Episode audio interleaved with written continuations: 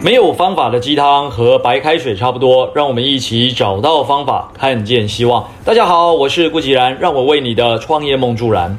上一集晨间小雨提到，没有人做不代表它是蓝海，我选择在一片死海中创业。七度拿下 Promex BDA Awards 金奖的 JL Design 创办人罗生俊如此说，其中格局、勇气、极致是罗生俊奋斗历程的核心 DNA。另一位毕业两年就爆红的知名插画马来模作家杨丞琳，从不到二十人的签名会开始，到现在一发文就有四万个赞，超过六十家企业找他合作，打败 Hello Kitty 等知名人物，登上热门下载排行榜冠军。杨丞琳说：“只要有人来，我们就会到。”他展现出来的就是执行力的核心 DNA。打进苹果公司 iWatch 供应链。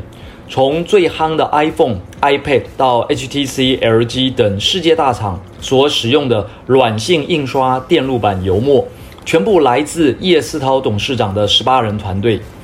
因为拒绝加班、吃苦的这种创新文化，让这家小公司的毛利高达七成。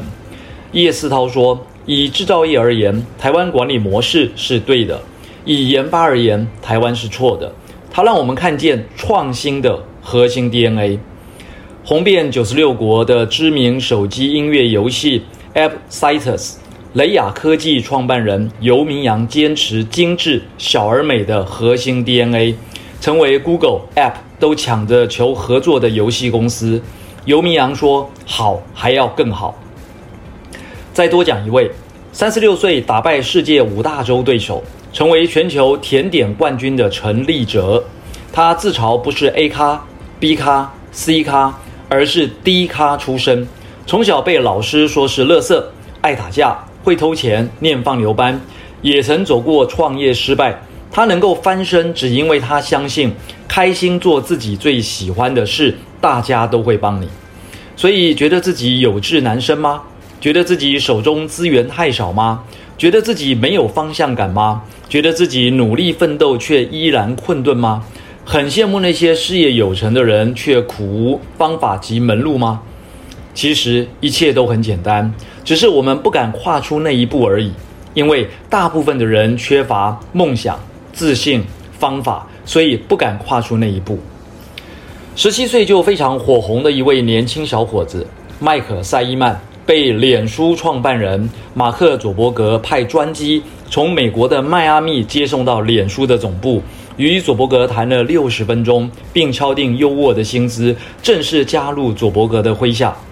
这位小伙子，父亲失业在家，母亲在餐厅工作，没有任何背景，也没有上大学。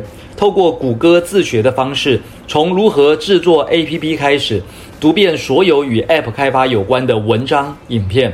六年来，开发出一百多款的游戏，创立两家公司，其中一款照片猜字游戏。For Snaps 更是超越 Twitter、Line，荣登苹果 App Store 的下载冠军。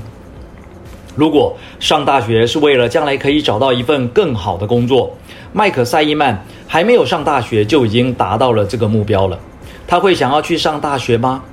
我会选择可以学到更多东西的那条路。麦可坚定地说。无论是否要上大学，从麦可身上看到的，正是一个不要等待机会的生动案例。机会一直都有，财富也可以创造出来，幸福垂手可得，就看我们愿不愿意卷起袖子去做。做了就有机会。以上就是今日的晨间小语，如果喜欢就帮忙转发出去喽。善知识要传递才能产生力量。我们下回再会。